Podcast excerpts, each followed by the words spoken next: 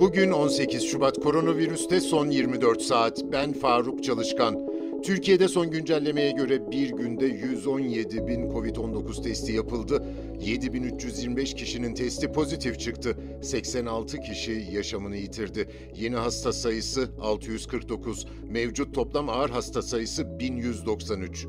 Cumhurbaşkanı Recep Tayyip Erdoğan, Cumhurbaşkanlığı Külliyesi'nde yapılan kabine toplantısının ardından millete seslendi. Salgın tedbirlerinden etkilenen hizmet sektörleri başta olmak üzere sıkıntı yaşayan esnafların ve şirketlerin bulunduğunu bildiklerini belirten Erdoğan şu ifadeleri kullandı. Kısa çalışma ödeneğinin süresini son defa olarak Mart ayı sonuna asgari ücretteki artış miktarı kadar yükselttiğimiz nakdi ücret desteğinin süresini de 17 Mart'a kadar uzattık.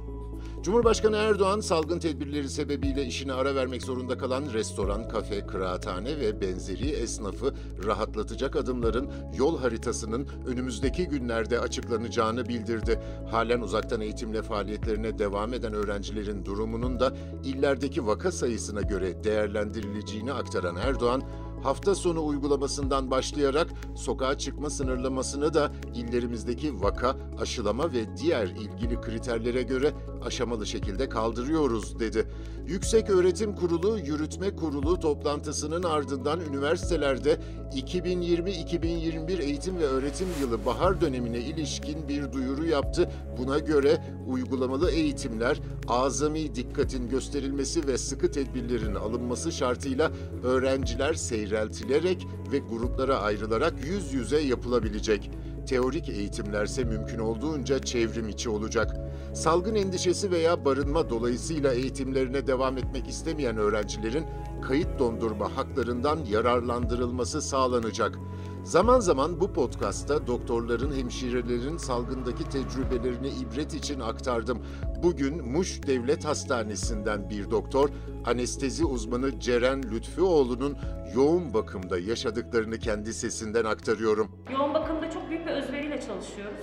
Hastalarımıza nefes olabilmek için, hastalarımızı o korkulardan kurtarabilmek için çok yoğun çaba sarf ediyoruz. Buraya da yoğun bakımda yatan hastalar kendilerini çok yalnız hissediyorlar. Çünkü e, haliyle diğer yakınlarını göremiyorlar. İçeri alamıyoruz hem toplum sağlığını korumak hem kendi sağlıklarını korumak açısından. Birçoğu sadece bizleri görüyor. Vefat etmeden önce de sadece bizleri görüyor. Ya da bu süreç esnasında o son nefeslerine kadar oksijen açlığında hep bizlerden yardım istiyorlar. Ee, bu tabii bizi çok üzen ve yoran bir durum aslında. Manevi olarak çok zorlanıyoruz. Burada 30 yaşında, 40 yaşında çok genç ağır hastalarımız da oldu.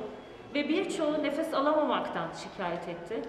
Kendi elleriyle hocam beni artık sen öldür, ben dayanamıyorum diyen hastalarım oldu.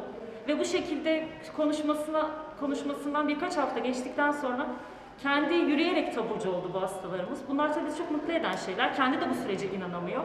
Ama böyle bir korku oluyor hastalarda. Yani o nefessizlik, oksijensizlik hali Allah kimseye yaşatmasın. Gerçekten çok kötü bir durum.